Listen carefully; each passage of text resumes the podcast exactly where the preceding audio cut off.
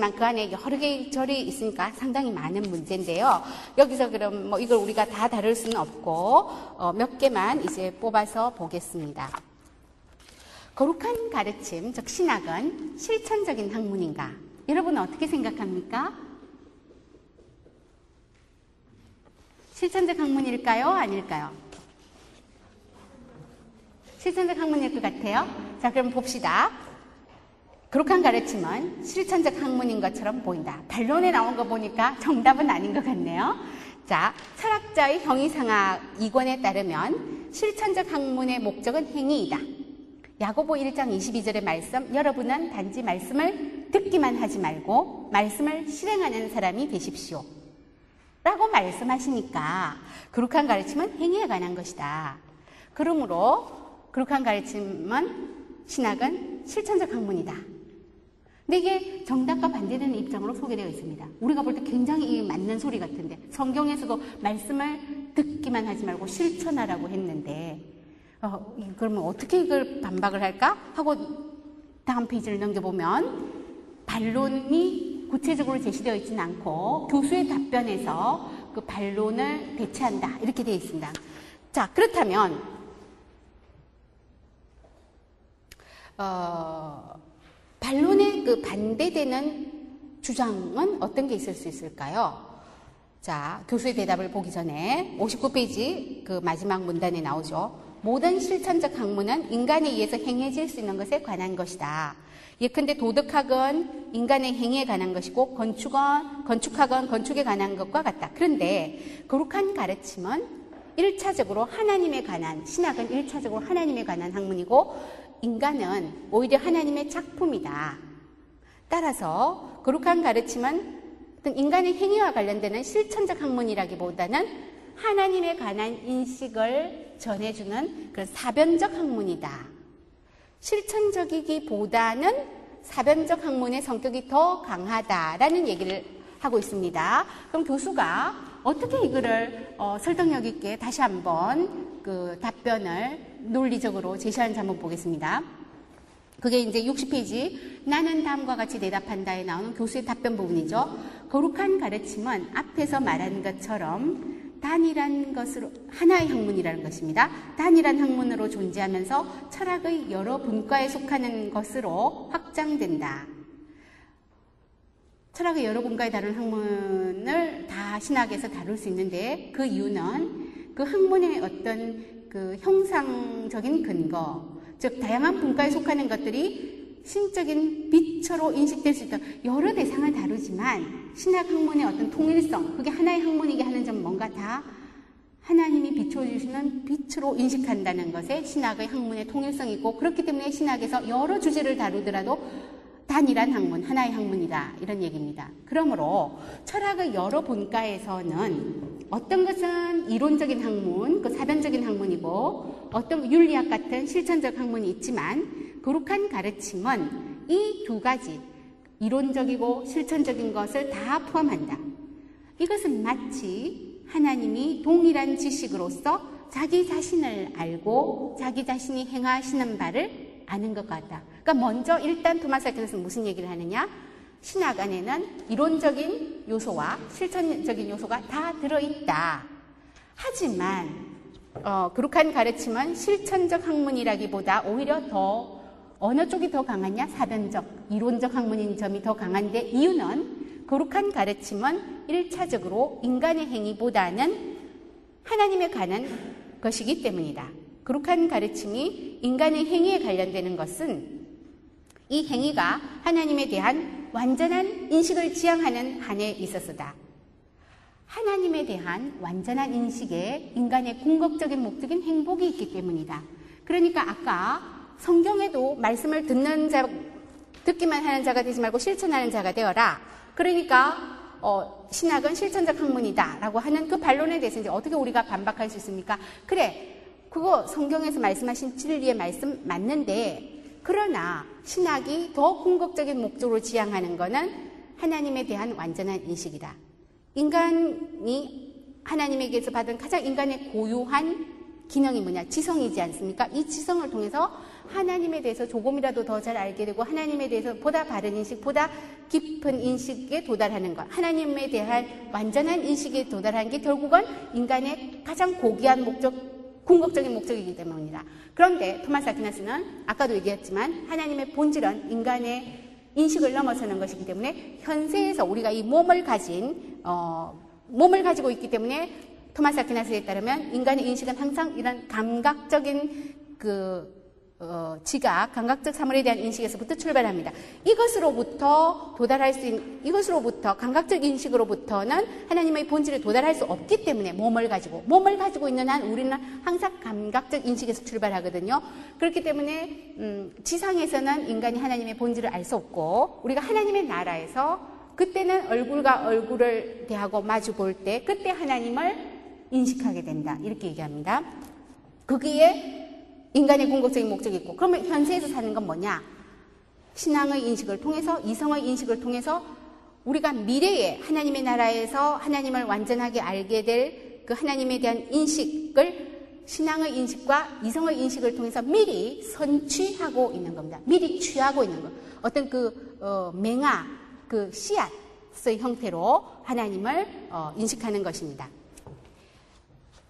그 다음에 그 67에서 69쪽 한번 가보겠습니다. 자, 거룩한 가르침은 논정적인가? 신앙, 어? 이거 뭐, 이렇게 논정적으로 이렇게 따지고 해야 되는 학문가? 그냥 믿음으로 받아들이면 되는 게 아니냐? 어, 이런 주장들을 하는 사람들이 있었죠. 근데 거기에 대해서 토마스 아퀴나스는 아까 신앙과 이성의 두 날개가 필요하니까 이성적 인식이 얼마나 의미가 있는지 비록 그 한계가 아주 크더라도 그 믿음으로 받아 신앙으로 받아들인 인식을 어, 지성을 통해서 이해하려는 노력이 아주 고귀하고 값진 것을 얘기했으니까 당연히 논정적이다라고 얘기하고 그럼 뭐 논쟁이 필요 없고 믿음으로 받아들이기만 하면 돼. 이걸 당연히 반박하겠죠. 그 반박을 우리가 여기서 다시 자세히 살펴볼 필요는 없고, 요 문제에서는 뭐만 보느냐면, 그 반론 이에 대한 답변을 한번 보겠습니다. 거기서 중요한 얘기를 하고 있거든요. 68페이지입니다. 반론 이에 대한 답변. 자, 신학에서 이런 논정을 사용해도 되는가? 자, 논정에는 두 가지 방식이 있다. 권위로부터 논정하는 것은 이 가르침의 가장 고유한 것이다. 그러니까 어떤 권위 있는 전거에 의해서 성경에서 이렇게 말했으니까 이렇게 하는 거. 그래서 어, 그러니까 반론에서는 무슨 얘기를 하냐면 신학에서는 그 논정을 하면 되지 않다. 왜 논정은 두 가지 방식인데 어떤 위대한 철학자가 이렇게 말했기 때문에 성경이 이렇게 말했기 때문에 권위에 어, 의거해서 논정을 하는 방법. 그럼 뭐 대인 논정이라고 하는 어떤 사람이 그렇게 말했기 때문에 이런 어, 그런 게 있는데 그거는 이성적 논정 방식으로서는 어, 아주 이제 어, 허약한 논정 방식에 속합니다. 그렇기 때문에 어, 이 반론을 제시할 때 왜 신학에서 논정을 사용하면 되지 않냐? 이런 권위에 의한 논정은 뭐 허약한 논정 방식이니까 어, 신학과 같은 고귀한 학문에서 그런 걸 사용해서는 안 된다. 그 다음에 어, 반론 이에서 뭐라고 또 하겠죠. 그 다음에 그러면 이성에 의한 논정은 신학에서 할 수 있느냐? 어, 그것도 역시 어, 그 뭔가 이성의 인식을 초월하는 진리에 대해서 이성으로 증명한다는 것은 어떤 신앙의 진리의 품격을 떨어뜨리는 것이기 때문에 그거 사용하면 안 된다라고 합니다. 어, 그런 반론에 대해서 지금 토마스 아키나스가 이 반론에 대한 답변을 하고 있는데 자, 권위로부터 논정이 허약하니까 사용하지 마라라는 것에 대해서 어떻게 대답하냐? 그런데 신학에서 사용하는 권위란 하나님의 말씀이기 때문에 인간 누가 그렇게 말했다 이런 인간적인 권위가 아니기 때문에 어, 떤 것보다 더 강력한 논정이 될 수 있다. 어, 그렇기 때문에 어, 어떤 하나님의 말씀의 권위에 권, 권위를 근거로 해서 논정하는 것이 가능하다라고 얘기를 합니다. 그, 왜냐하면 인간 이성의 근거한 권위로부터 논정은 매우 허약하지만 신적 계시에 근거한 권위로부터의 논정은 매우 효과적이기 때문이다. 하나님의 말씀이니까. 그러나 거룩한 가르침은 역시 인간 이성을 사용한 논정도 할 수 있는데 그것은 감히 우리가 이 신앙을 증명하기 위해서가 아니다. 그러면 우리가 도대체 우리 이성으로 이해 안 되는 걸 믿, 믿는다. 이런 믿음의 공로가 하나도 없어질 것이기 때문입니다. 이 가르침, 신앙, 어, 그룩한 가르침, 즉, 신학에서 가르쳐지는 어, 것들을 명료하게 나타나기 위해서 이성이 사용됩니다. 왜냐하면 은총은 계속 토마스 아퀴나스 강조하는 신학 공리, 자연을 제거하지 않고 완성하기 때문에 자연 이성은 신앙에 봉사해야 됩니다. 어, 이것은 마치 의지의 자연적인 경향이 어, 사랑에 순종하는 것과 같다. 그러므로 사도는 고린도전서 고린도 후서 10장 5절에서요. 그리스도에게 복종시키기 위해 모든 지성을 포로로 잡습니다라고 말한다. 따라서 그룩한 가르침은 철학자들이 자연 이성을 통해 진리를 사용할 수 있을 때 심지어 철학자들의 권위도 사용한다. 이것은 바울이 예를 들면 사도행전 17장에서 어, 여러분의 시인이 이런 말을 하지 않습니까? 어, 하면서 그 철학자들의 말을 인용해서 자기 주장을 뒷받침할 때 철학자들을 인용하는 것과 같습니다. 어, 하지만 그룩한 가르침은 이와 같은 권위, 그러니까 철학자들의 권위, 이 성경과 신학 밖에서 오는 이런 권위를 신학에 있어서 외적이고 개연적인 항상 참인 게 아니라 참일 수 있는 개연적인 권위로 사용한다. 반면에 거룩한 가르침은 성경의 권위를 신학에 있어서 내적이고 필연적인 권위로 사용한다. 어, 그리고 세 번째 다른 종류의 권위인 교회 박사들, 예를 들면 아우구스틴스의 권위를 어떻게 사용할 수 있느냐? 그거는 신학자, 신학 내부의 것이니까 내적인 권위이긴 하지만 아우구스티누스가 아무리 위대한 신학자였다 하더라도 하나님이 아니고 인간이었기 때문에 언제든지 틀릴 수 있는 권위이기 때문에 개연적인 권위로 사용한다라고 얘기를 합니다. 참으로 우리의 신앙은 성서의 저자인 사도들과 예언자들에게 주어진 계시에 근거하고 교회의 다른 박사들에게 어떤 계시가 주어졌다 하더라도 그런 계시에 근거하죠. 그러니까 종교개혁에서 얘기하는 솔라 스크립투라라고 얘기할 수 있는 요소가 여기 이미 들어있죠. 성경만이 절대로 틀릴 수 없는 신학의 내적이고 필연적인 근거다. 나머지 위대한 신학자의 글도 언제든지 틀릴 수 있고 어, 심지어 철학자들의 그런 어, 신학의 외적인 권이고 어, 언제든지 틀릴 수 있는 권이다라는 걸 인용합니다. 그래서 어, 라고 얘기합니다. 그래서 어, 이제 토마스 아퀴나스는 여기서 아우구스티누스의 말을 인용하는데요. 아우구스티누스가 그 라틴어로 성경을 번역했던 헤로니무스에게 보낸 편지에서 아우, 아우구스티누스가 이런 말을 합니다. 저자들 가운데서 어떤 사람도 저수를 하면서 오류를 범하지 않았다고 내가 굳게 믿을 만큼의 그런 존경을 나는 오직 정경이라고 불리는 성서들에게만 드리도록 배웠다. 아우구스티누스의 말입니다. 그러나 다른 저자들, 예를 들어서 고대 위대한 교부들, 뭐 크리소스톰이라든지 뭐 니사이 그레고리오스 등등에 대해서 그들이 거룩함과 가르침에 있어서 아무리 뛰어났다 할지라도 나는 그들이 그렇게 생각했기 때문에 어 크리소스톰이 이렇게 생각했기 때문에 어 그렇게 썼기 때문에 그게 진리야 이런 식으로는 성경 외의 어떤 저자에 대해서도 읽지 않는다. 절대로 틀수 없는 진리의 말씀은 오직 성경뿐이다. 라고 아우구스누스가 얘기하고 있고 토마스 아퀴나스가 그걸 인용하고 있죠. 그 다음에 어, 신학에 대해서 마지막으로 한 부분만 보겠습니다. 72에서 73. 그는 성서는 한 자구 안에 여러 의미를 가지는가 하는 중요한 문제를 다룹니다. 어, 여기에 대해서 토마스 아퀴나서 자 답변만 보겠습니다. 71페이지 나는 다음과 같이 대답한다. 성서의 작가는 하나님이다. 하나님은 이 의미를 표현하기 위해서 단지 말만 사용하지 않고 사물 자체도 사용한다. 바로 이것이 하나님의 능력 안에 있는 일이다. 어, 이제 이게 무슨 말이냐면 하나님이 어떤 것을 의미하려고 할 때에 말만 사용하지 않고 자 어, 사물을 사용한다. 예를 들어서 어, 떤 것을 의미하려고 할 때 어떤 말을 통해서 사물을 의미하죠. 예를 잔 그러면 저 잔 저 사물 잔이라는 말이 저 잔이라는 사물을 의미하죠. 여기에 성경에 어떤 의미가 있냐? 그 문자적인 의미가 있는 겁니다.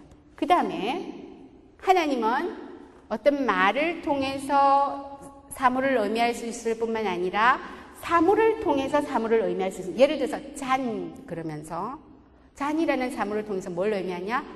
예수 그리스도께서 인류의 죄를 용서하기 위해서 그리스도의 보혈을 의미할 수 있는 잔 그러면 그 거룩한 잔 그러면 예수님의 보혈 다른 사물을 가리킵니다. 이때 영적인 의미가 이제 있습니다. 그러니까 성경에 크게 두 가지 의미가 있는데 한 자구 안에 어떤 말이 어떤 사물을 직접 나타내는 문자적인 의미가 있고 그런데 그 사물이 또 더 다른 사물을 의미하는 영적인 의미가 있는데 그 영적인 의미에는 이렇게 세 가지가 있습니다. 은유적인 의미, 도덕적인 의미, 신비적인 의미. 이렇게 해서 중세의 그 유명한 성서 주석에 있어서 네 가지 의미가 있다고 하는 게 그러니까 문자적 의미, 은유적 의미, 도덕적 의미, 신비적 의미인데 무슨 얘기냐? 어, 거기 텍스트 한번 보십시오. 어, 73페이지에 예를 들어서 어디에 나오느냐 그 마지막 부분에 자 영적 의미는 세 부분으로 나누어진다 하고 나오죠. 어, 그러므로 예법 그러니까 구약에 속하는 것이 신약에 속하는 것을 의미할 때 은유적인 의미가 있다. 은유라는 거는 어, 어떤 것을 통해서 다른 것을 의미하는 겁니다. 구약에서 예를 들어 만나 그러면 그게 신약에 와서 뭐가 되느냐? 하늘의 양식 바로 예수 그리스도가 되는 겁니다. 어, 우리에게 자신의 몸을 주신 그 예수님의 몸, 그 다음에 또 그리스도에 있어서 어, 그리스도를 의미하는 것 안에 이루어진 그리스도가 어떤 일을 한 것, 그것으로부터 자, 우리가 어떻게 행해야 하는가 하는 걸 이제 그 보여주는 점에 있어서 성서에 도덕적인 의미가 있습니다. 예수님이 이렇게 하신 걸 보고 그거는 우리에게 그 구절은 도덕적으로 우리가 어떻게 행해야 된다는 것을 가르쳐 줄 때 거기에는 도덕적인 의미가 있고 또 성경에 나오는 어떤 구절의 자구의 의미가 영원한 영광 안에 있는 것들을 의미할 때 신비적인 의미가 있다. 이렇게 얘기합니다. 그래서 그 다음에 얘기가 또 중요한데 작가가 물론 1차적으로 의도하는 것은 문자적인 의미겠지요. 그런데 성서의 작가는 하나님으로서 모든 것을 동시에 자신의 지성으로 파악하기 때문에 아우구스티누스가 고백록 12권에서 말하는 것처럼 심지어 문자적인 의미에 있어서도 성서의 한 자구 안에 여러 의미가 있더라도 부적절한 문자적 의미도 여러 가지가 있을 수 있다. 토마스 아퀴나스 이렇게 얘기했죠. 거기에 대해서 제가 토마스 아퀴나스가 아우구스누스의 고백록을 인용했기 때문에 그 인용한 부분을 제가 각 주에 다시 인용을 했는데요. 어, 그 우리가 이 성서를 해석할 때 중요한 부분이니까 한번 보겠습니다. 각주 34 페이지 73. 성경의 문자적 의미는 단일한가 아니면 다양한가 하는 문제에는 많은 논쟁을 야기했습니다. 이 문제와 관련해서 아우구스티누스는 어, 고백록에서 이런 말을 합니다. 모세가 의도한 것은 내가 해석한 대로가 아니고 그러니까 당신 해석이 틀렸다는 거죠. 자기들이 해석한 대로만이라고 우겨댄다면 나는 그들의 주장을 존경하지도 않고 사랑하지도 않을 것입니다. 혹시 그들의 주장이 옳다고 하더라도 자기 해석만이 옳다고 하는 그런 무모한 독단은 지혜에서보다 자만에서 온 것입니다. 그리고 어, 한 자구 안에 여러 의미가 있을 수 있다. 토마스 아퀴나스도 어떤 얘기를 하면 역시 같은 책그 고백록에서 아, 아우구스티누스죠. 내가 만일 높은 권위를 가진 책을 쓰게 되면 하나의 일방적인 뜻이 명확히 드러나 모든 다른 해석 근데, 근데 모든 다른 해석이라고 할 때 어느 한계가 있죠. boundary 그 어, 넘어서서는 안 되는 범위가 있는데 그거는 모든 해석이라고 한다고 해서 거짓된 해석이 그 범위 안에 포함되지는 않고 또 어, 떤 해가 되는 그런 해석도 역시 모든 해석 안에 들어가지 않고 제외됩니다. 자, 그래서 다른 모든 해석을 제, 배제하도록 쓰고 싶지는 않습니다. 오히려 나는 독자들이 내 책을 읽는 중에 내 말이 어떤 진리의 소리를 그들의 마음에 메아리치게 해서 거기서 누구든지 어떤 진리를 발견할 수 있도록 쓰겠습니다. 오 나의 하나님 그러므로 나는 경솔하게 모세는 이런 능력을 이런 재능을 당신의 손으로부터 받지 않았다고 말하고 싶지 않습니다. 그러니까 모세 오경을 해석하면서 문자적 의미는 자기가 해석한 그 한 가지 의미다. 이렇게 얘기하는 건 너무나 이 모세에게 영감을 주어서 이 그 이제 그 성서를 기록하게 한 하나님의 능력을 축소시키는 뭐 굉장히 어, 자만에서 나오는 주장이다라는 얘기죠. 그래서 신학에 대한 토마스의 여러 이제 이해들을 여기까지 살핀 다음에 어, 그 다음 이제 하나님의 정의와 자비 문제에서 한 가지만 보겠습니다. 교재 133쪽을 한번 보겠습니다. 여러분이 아마 평소에 가지실 수 있는 질문일 텐데요. 130페이지. 도대체 하나님에게 자비가 적합한가?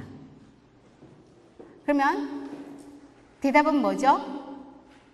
하나님에게 자비는 자비로우신 하나님께 적합하죠. 그러면 이제 처음에 반론은 적합하지 않은 이유를 제시해야 되겠죠. 반론 일을 봅시다. 하나님께 자비가 적합하지 않은 것처럼 보인다. 왜냐하면 자비는 정의의 완화이기 때문이다. 그런데 하나님은 자신의 정의에 속하는 것을 소홀히 할 수 없다. 디모데후서 2장 13절 우리는 신실하지 않더라도 그분은 항상 신실하셔서 자신을 부정할 수 없다라고 말한다.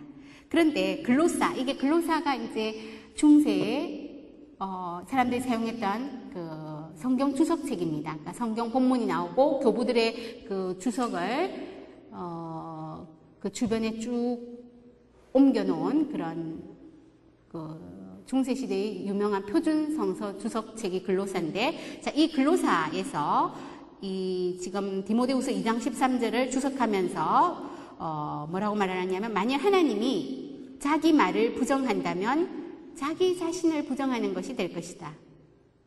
그러니까 하나님이 자기의 정의를 부정할 수 없기 때문에 어, 이 정의의 완화의 정의를 완화하는 자비가 하나님에게 적합할 수 없다. 이런 반론을 제시했습니다. 토마스 아퀴나스가 어떻게 답변을 할까요? 여러분 같으면 어떻게 답변하겠습니까? 자, 반론 2단 답변 131쪽 제일 밑에 나오죠? 여기서도 이제 그 은총과 자연의 관계와 유사한 구조가 나오는데 하나님이 자비롭게 행하는 것은 자신의 정의에 반해서 콘트라 유스티티암 정의에 반대되는 그런 행동을 하는 게 아니고 정의를 초월해서 수프라 유스티티암 초월해서 어떤 것을 행함으로써이다. 이것은 마치 어떤 사람이 백데나리온을 빚진 사람에게 자기 것에서 200데나리온을 준다면 100데나리온 빚졌는데 왜 200데나리온, 100데나리온을 더 얹어서 줘? 그거 정의에 반하는 거 아니야? 그러면은 정의에 반하는 게 아니고 정의를 초월해서 관대하게 혹은 자비롭게 행하는 것과 같은 것이다. 또 만약 어떤 사람이 자기에게 끼친 해악을 용서한다면 이 경우도 마찬가지다. 사실 어떤 것을 용서하는 사람은 어떤 의미에 있어서 그것을 주는 것이다. 그러므로 사도는 에베소 4장 32절에서 용서를 주는 것이라고 부르며 다음과 같이 말한다. 그리스도께서 당신들에게 주신 것처럼 당신들도 서로 주십시오. 예, 다시 말하면 그리스도께서 당신들 용서하신 것처럼 당신들도 서로 용서하십시오. 그러 이로부터 자비는 정의를 제거하는 것이 아니라 일종의 더 정의가 더 충만한 것, 정의의 충만함임이 분명하다. 그러므로 야고보 2장 13절에서는 자비는 심판을 이긴다. 라고 말합니다. 어, 여러분이 이제 이게 어떤 정의의 기준과 자비의 기준에 따라서 교회에서 여러 어떤 뭐 갈등이 있을 때, 사람과 사람 사이에 갈등이 있을 때, 이렇게 하면 정의에 입에되는 것 같고, 저렇게 하면 자비가 없는 것 같고, 이럴 때 어떻게 판단해야 되는지, 어, 어떤 하나님의 사랑과 자비에서 나오는 어떤 지혜로 토마스 아퀴나스가 어, 아주 그 명쾌한 어떤 하나의 답을 제시하고 있는데 여러분이 이런 문제로 고민하고 갈등을 할때 어, 요, 요 명쾌한 대답을 한번 어, 기억해 보시기 바랍니다.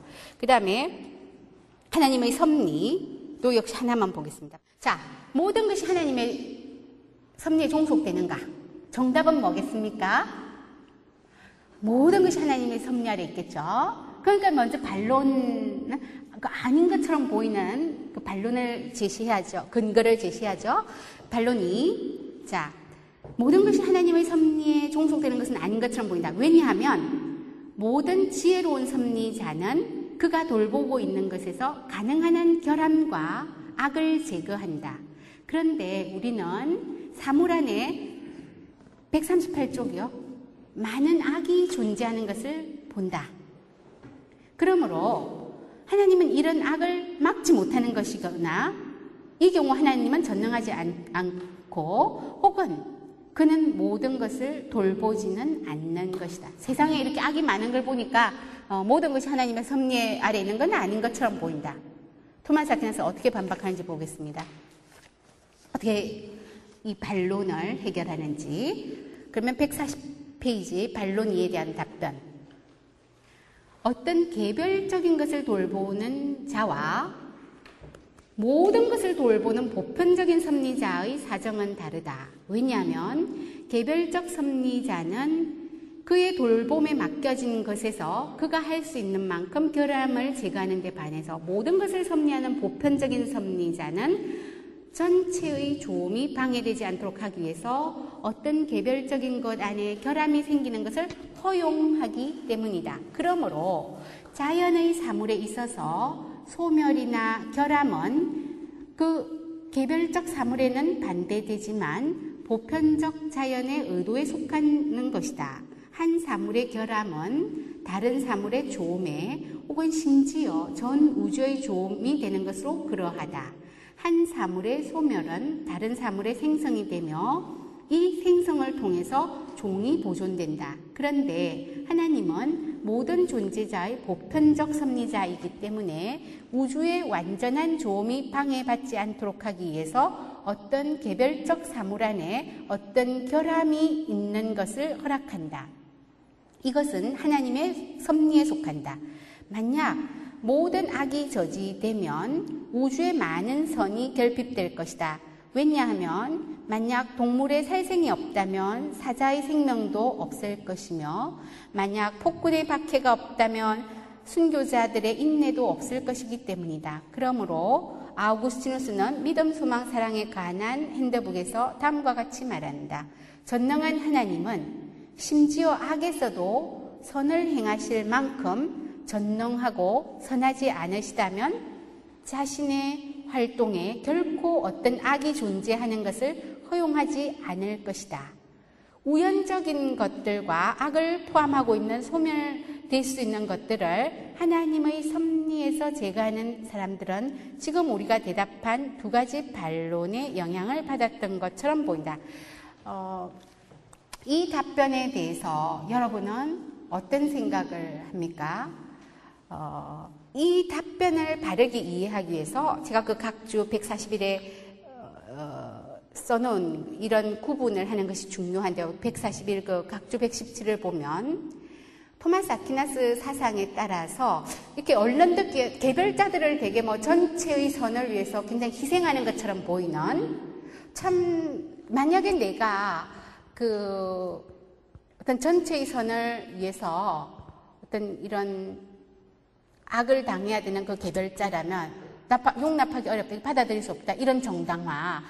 어, 그, 이게 하나님이 섭리하시는 방식이라니 이해할 수 없다.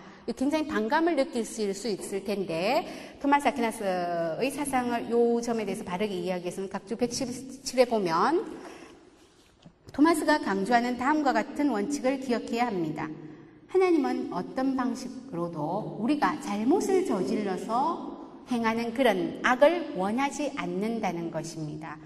하지만 하나님은 자연의 결핍에서 비롯되는 악이나 뭐 예를 들어서 어떤 뭐 조수간만에 뭐, 뭐 밀물과 썰물 이런 것에서 어떤 뭐 문제가 생기나. 근데 그 조수간만이 뭐 예를 들어서 꼭 필요하다든지 이런 거 다른 더 어떤 자연의 운행과 질서를 위해서 필요한 이런 경우 또는 어, 잘못한 사람들에게 벌을 주실 때 그 사람이 고통을 받잖아요. 벌을 받으면서 그런 악.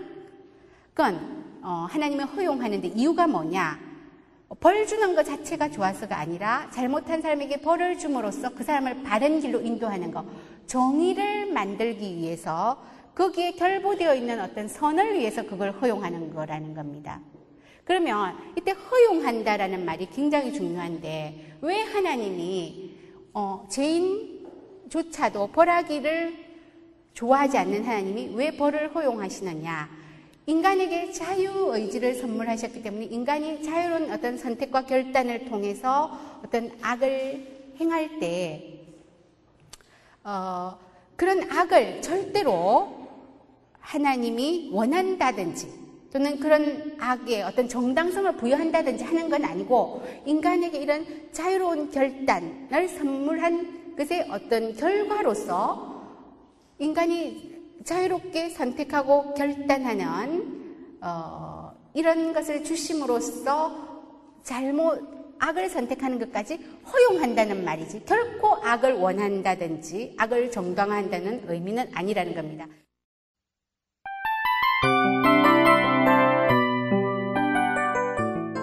이 프로그램은 청취자 여러분의 소중한 후원으로 제작됩니다.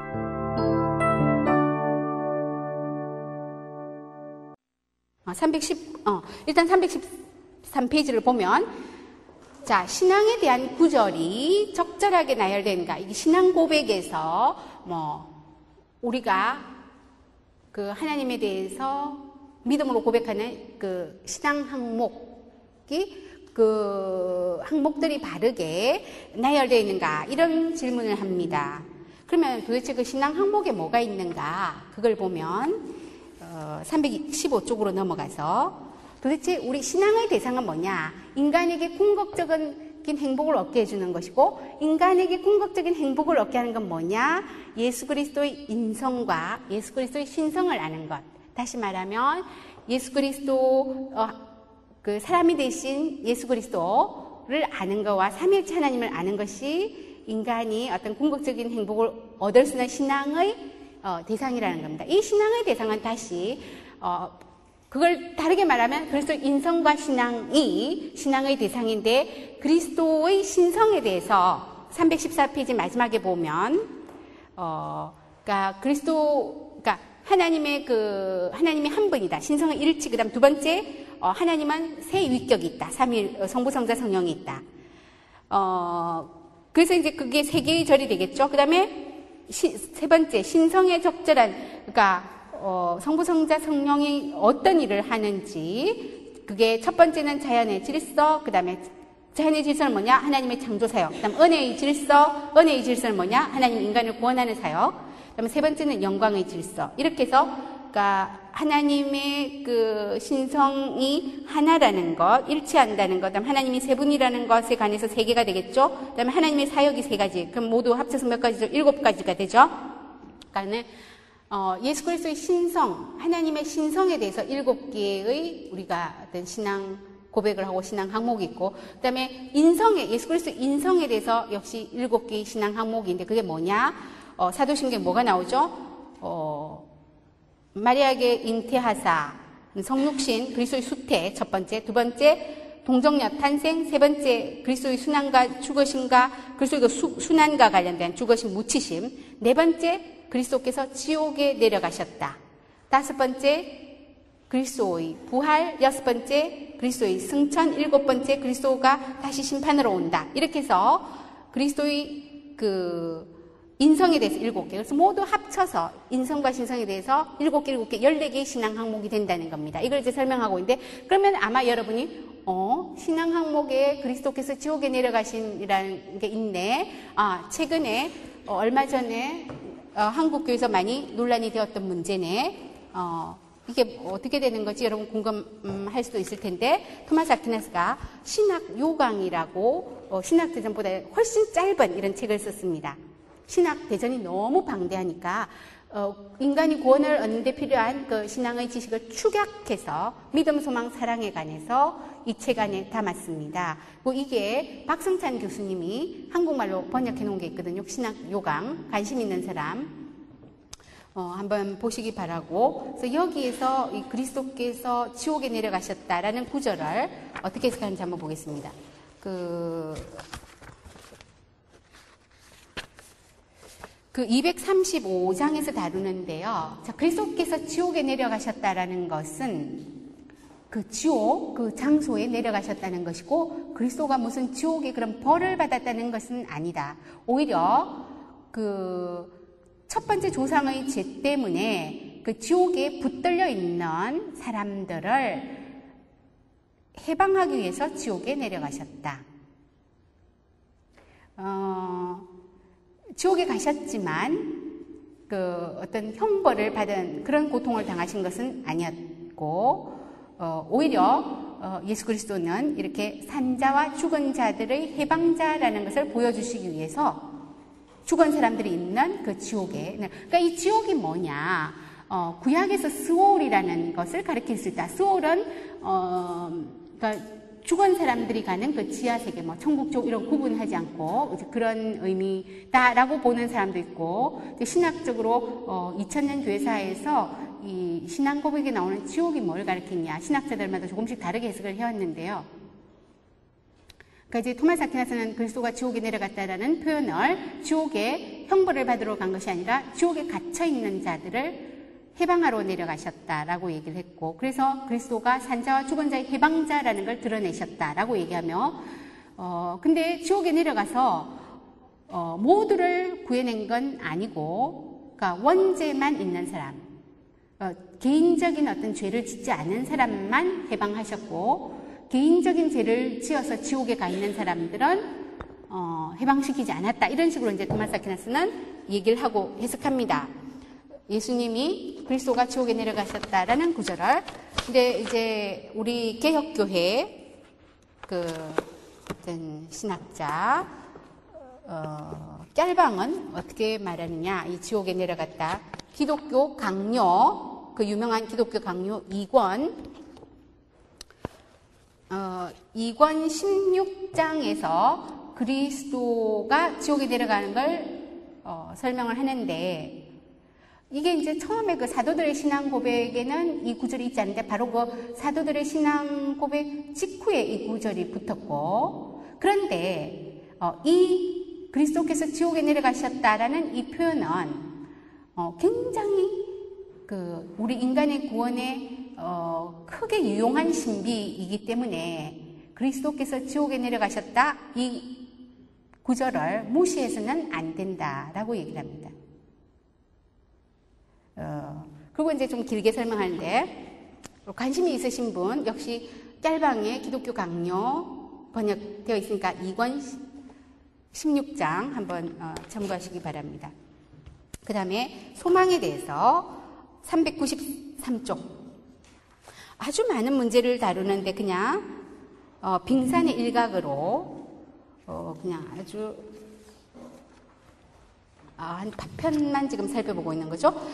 자, 393쪽 소망에 관해서 먼저 자, 사람에게 소망을 두는 것이 정당한가 하는 문제를 다룹니다. 여러분 생각은 어떨 것 같아요? 하나님에게만 소망을 둬야 될 것 같죠?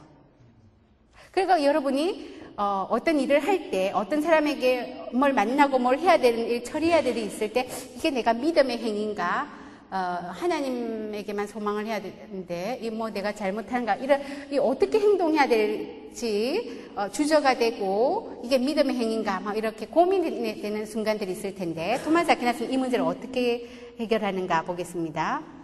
394쪽 교수의 대답을 보겠습니다. 자, 내가 앞에서 토마스 아퀴나스가 말합니다. 내가 앞에서 말한 것처럼 소망은 두 가지, 즉 우리가 얻기를 소망하는 선과 우리가 선을 얻기를 소망하는 데 있어서 받는 도움을 가리킨다. 우리가 얻기를 소망하는 선은 최종적 원인의 성격을 가진다. 우리가 선을 얻기를 소망하는 데 있어서 받는 도움은 어, 작용적인 원인의 본성을 지니고 있다. 이런 원인의 유형들은 주요한 것과 부차적인 것을 포함한다. 주요한 원인은 궁극적인 목적인데 반해서 부차적인 목적은 궁극적 목적으로 나아가는 선이다. 비슷하게 주요한 작용적인 원인은 부차적인 뭐 좀 굉장히 우리에게 생소한 어, 아리스토텔레스 철학의 용어를 사용해서 좀 복잡하게 얘기하죠. 이제 조금 내려가면 어, 이해할 수 있으실 텐데 소망은 그 궁극적인 목적인 인간에게 있어서 궁극적인 목적인 영원한 행복과 그것으로 나아가는 최초의 원인인 하나님의 도움을 가리킨다. 그러므로 궁극적인 목적인 행복 이외에 다른 선을 소망하는 것은 정당하지 않지만, 그쵸? 그건 하나님에게만 소망을 둬야 되죠.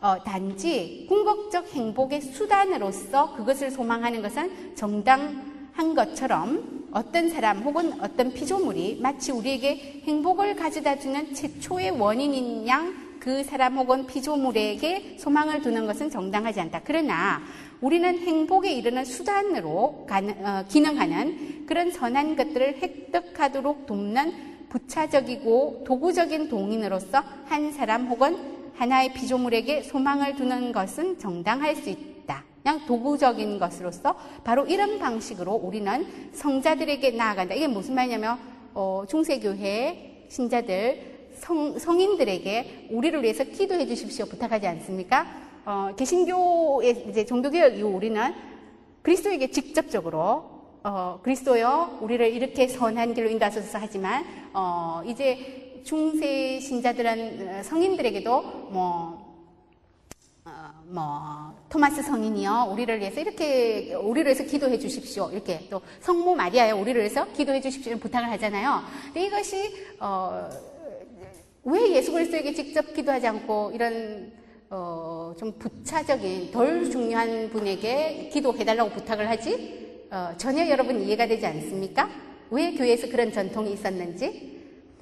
어, 저는 어, 제가 어, 린 시절부터 이렇게 어려운 일이 있을 때는 참 자주 할머니에게 기도 부탁을 했고 교회 많은 사람에게 어, 기도해 주십시오 이제 부탁을 했어요.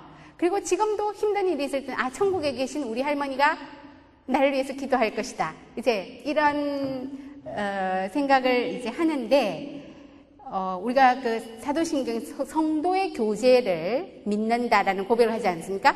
성도는 그러니까 아담으로부터 어, 인류의 마지막 구원받을 사람 그 전체 성도의 교제를 얘기하는 거예요. 그러니까 음, 성도의 교제 안에서 어, 과거의 그 성도들이 이 세상에서 지금 고난을 받고 살고 있는 성도들 위해서 기도하는 어, 것, 그, 그들에게 우리가 우리 옆에 있는 성도에게 기도 부탁하는 것처럼 어, 좀 그런 차원의 기도가 아니었을까. 절대로 그것이 예수 그리스도가 유일한 중보자라는 것, 그 자리를 어, 박탈하는 것이 아니고, 예, 부차적인 어떤 그것으로서 이렇게 이제 뭐 여기 성자에게 나간다 이렇게 나오죠. 그리고 또 다른 사람에게 어떤 것을 구한다. 그러니까 무슨 사람들에게 우리가 어떤 도움을 구하고 소망을 둘 때 그것이 우리에게 영원한 행복을 주는 것이 하나님이라서가 아니라 그 영원한 행복으로 나아가는 어떤 길목에서 어떤 부차적인 것으로서 어, 떤 도움을 구할 수 있다. 이제 이렇게 토마스 아키나스가 설명했죠. 그 다음에 마지막 어, 사랑에 대해서 사랑이 증대되면 두려움은 감소하는가? 429쪽. 어, 여러분 생각에 우리가 그 하나님에 대한 사랑이 증대하면은 두려움이 감소될까요? 사랑은 두려움을 쫓느니라. 그러니까 감소될 것 같죠? 자, 토마스 아퀴나스가 어떻게 답변하는지 봅시다. 여러분 역시 사랑과 두려움 사이에서도 내가 이 지금 하나님에 대해서 가진 이 두려움이 바른 것인가? 내가 하나님을 제대로 사랑하지 않고 깊이 사랑하지 않기 때문에 이런 두려움을 가지는 것인가? 이런 의문을 가지실 때가 있었을 텐데 토마스 아퀴나스가 이 문제에 대해서 어, 좀 똑똑한 대답을 하는 것 같습니다. 430페이지에 자, 내가 앞에서 말한 것처럼 두 가지 종류의 하나님에 대한 두려움이 있다. 먼저 자녀의 두려움이 있는데 자, 이 자녀의 두려움에 의해서 우리는 아버지의 감정을 상하게 하거나 하나님에게서 떨어져 나갈까 두려워한다. 근데 또 다른 두려움은 노예의 두려움이 있습니다. 이 노예의 두려움은 뭐냐? 벌을 두려워하는 겁니다. 하나님에 대한 사랑이 커지면 어, 하나님 마음에 안 들까? 하나님 감정을 상하게 할까? 하나님에게서 멀어질까 이런 두려움도 더 커지는 것입니다. 우리가 어떤 사람을 사랑하면 할수록 그 사람 마음을 아프게 할까 더 두려워하는 것처럼 말입니다. 아, 그게 토마스 아퀴나서 얘기하네. 우리가 누군가를 더욱 사랑하게 되면 우리는 그의 감정을 상하지 않을까? 그와 헤어지지 않을까? 더욱 염려하게 된다. 어, 그런데 그 노예의 두려움의 노예성은 그 하나님 사랑이 옴과 함께 완전히 제거된다. 어, 왜 이런 노예의 두려움은 없어지느냐? 어, 물론 그럼에도 불구하고 벌에 대한 그 두려움의 실천은 어, 여전히 남아 있지만 인간이 지상에 살아가는 동안 어떤 죄를 범할 수 있는 가능성이 있고 이렇기 때문에 어, 하나님에 대한 사랑이 커짐에 따라서 노예의 두려움도 어, 무엇보다도 그 행위와 관련해서 작아지게 된다. 우리가 하나님을 더욱 사랑하게 되면 벌을 덜 두려워하게 된다. 이유는 첫째, 우리가 이 벌과 반대되는 우리 자신의 선에 대해서 덜 관심을 가, 우리가 하나님을 사랑하고 하나님의 선에 대해서 더 관심을 가지기 때문에 우리가 어, 하나님으로부터 뭘 얻고 또 하나님으로부터 무슨 벌을 받을까 이런 거는 나중에 부차적인 것이 되고 하나님에게 집중하기 때문에 무슨 하나님으로부터 벌을 받을까 이런 거는 이제 물러나게 된다는 거죠. 두 번째, 우리가 우리 자신의 상급을 하나님이 상 주시는 자이심을 더욱더 확신하게 되면 하나님에게 더 확고하게 의존하게 되고 하나님을 신뢰하는 만큼 하나님이 우리에게 벌을 하시지 않은 이런 두려움을 덜 가지게 되기 때문에 그러니까 하나님에 대한 사랑이 증대하면 두려움이 감소하는가 두 가지로 대답하죠. 어, 하나님의 마음을 상하게 할까 하나님으로부터 떨어지게 할까 자녀의 두려움은 더 증대된다. 하나님 마음에 더 들기 위해서 그러나 어, 하나님으로부터 벌을 받지 않을까 무슨 이런 노예적인 두려움은 하나님을 사랑하는 만큼 작아진다. 이렇게 대답했습니다. 어, 많은 문제가 있는데 어, 아주 일부분만 어, 함께 읽었습니다. 집에 가셔서 어떤 문제가 궁금하실 때 이 목차를 보고 한번 쭉 훑어보시고 고민하는 문제에 해당하는 문제가 있으면 반드시 신학대전 한번 읽어보시면 굉장히 여러분이 그 문제에 대해서 어, 어떤 해답을 얻어 나가고 숙고하는 과정에 큰 도움이 될 것입니다. 어, 이제 신학대전 전체사를 260, 자꾸 제가 260에 2669개의 문제가 있는데, 어, 이제 많은 뭐 신학자뿐만 아니라 철학자, 정치학자, 뭐 어떤 문제에 있어서 자기 가 다루는 주제에 대해서 신학대전에서, 신학대전에서 토마스 아퀴나스가 다루었다. 그러면 그걸 반드시 펼쳐봅니다. 위대한 학자일수록. 왜냐하면 거기 굉장한 통찰력이 들어있는 답변이 거기 있거든요. 그것을 출발점으로 해서 어, 이 시대에 요구하는 또 더 많이 진전된 어떤 해석과 사고로 나아갈 수 있는 발판이 되는 책이기 때문에 어떤 문제에 대해서 연구하려고 할 때 그 문제를 토마스 아퀴나스가 신학대전에서 다뤘는가 한번 찾아보는 것은 굉장히 현명한 일이 될 것입니다. 어, 글쎄요, 여러분에게 이 신학대전 이런 중세대학 토론 문제 형식으로 먼저 반론을 제시하고 반론을 반박하고 그 다음에 어, 해답을 찾아 나가는 이런 과정이 오늘날 어떤 그냥 일반적인 체크하고 다른 형식을 가지고 있어서 좀 뭐라고 할까 낯설고 좀 딱딱하고 그러셨는지 모르겠지만 토마스 아퀴나스는 이런 중세 대학 그 토론 어, 그 형식으로 된 이런 딱딱한 글만 쓰지 않았고 어, 굉장히 어떤 그 영감이 넘치는 그리스도의 그 어, 거룩한 몸, 그 성만찬의 신비에 대해서 아주 시적인 글을 썼습니다. 이제 예수님의 몸 축일의 예배를 위한 예전문을 교황이 이제 전해오는 어, 그 일설에 따르면 토마스 아퀴나스 그 시대에 굉장히 유명한 도미니크 수도회 그 소속 신학자인 토마스 아퀴나스와 또 쌍벽을 이루는 프란치스코 수도의 소속 그 신학자 수도사 보나벤투라가 있었거든요. 아주 위대한 신학자 수도사였는데 이 두 사람에게 자 그리스도의 몸 축일 예배를 위한 예전문을 써보라 했는데 두 사람이 썼어요. 썼는데 보나벤투라가 어, 토마스 아퀴나스가 쓴이 글을 읽은 다음에 자기가 쓴 것을 찢어버렸다 하는 일화가 전해져 옵니다. 그게 이제 어, 여러분이 잘 알고 있는 그 19세기 프랑스에서 주로 활동했던 어, 벨기 출신 그 세자르 프랑크라는 음악가가 곡을 붙인 여러분 하늘의 양식을 하는 이 곡 붙인 거 있죠? 그 곡이 사용한 가사가 바로 이 토마스 아퀴나스가 지금 이 유명한 예수님의 성만찬의 신비에 대해서 시적으로 표현한 그걸 어, 가사로 삼고 있습니다. 그 가사를 한번 보셔야겠죠. 보십시오. 그러니까 Officium de Festo Corporis Christi에서 그리스도의 몸의 축일에 관한 그 예배문 어, 먼저 Panis angelicus 자 교회 라틴어식으로 읽습니다. Panis angelicus 어, 하면은 천사의 빵이죠. 뭐 대충 보이죠, 그죠? 어, 빵이라는 게 불어 pain이잖아요. 그 pain의 그 어원이 그러니까 라틴어 panis에서 오겠죠. angelicus 여러분 잘 알죠?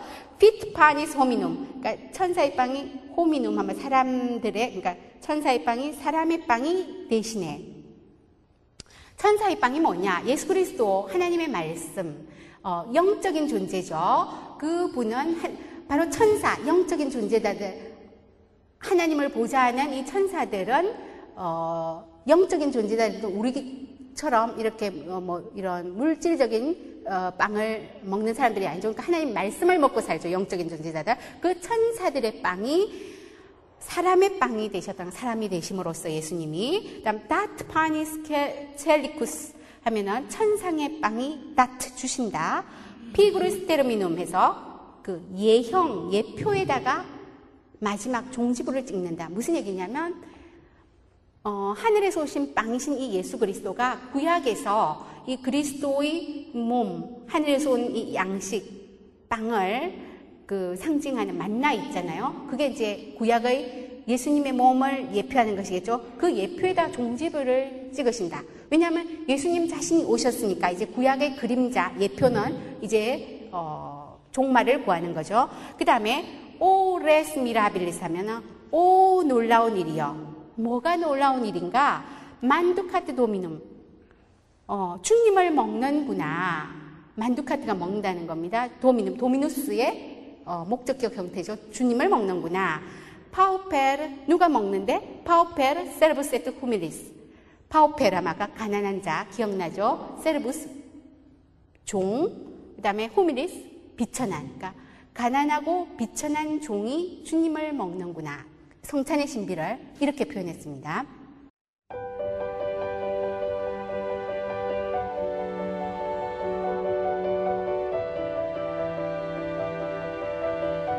세상에는 수많은 교회들이 있지만 더 깊이 있는 말씀 강해를 찾기 위해 크기로만 교회를 선정하지 않습니다.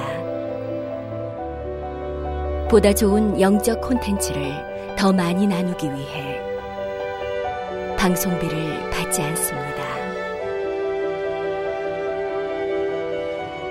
1년 365일 복음만 전하고 싶어서 우리는 광고를 하지 않습니다. 온누리의 복음을 땅끝까지 CGN TV와 함께 땅끝 성교사가 되주세요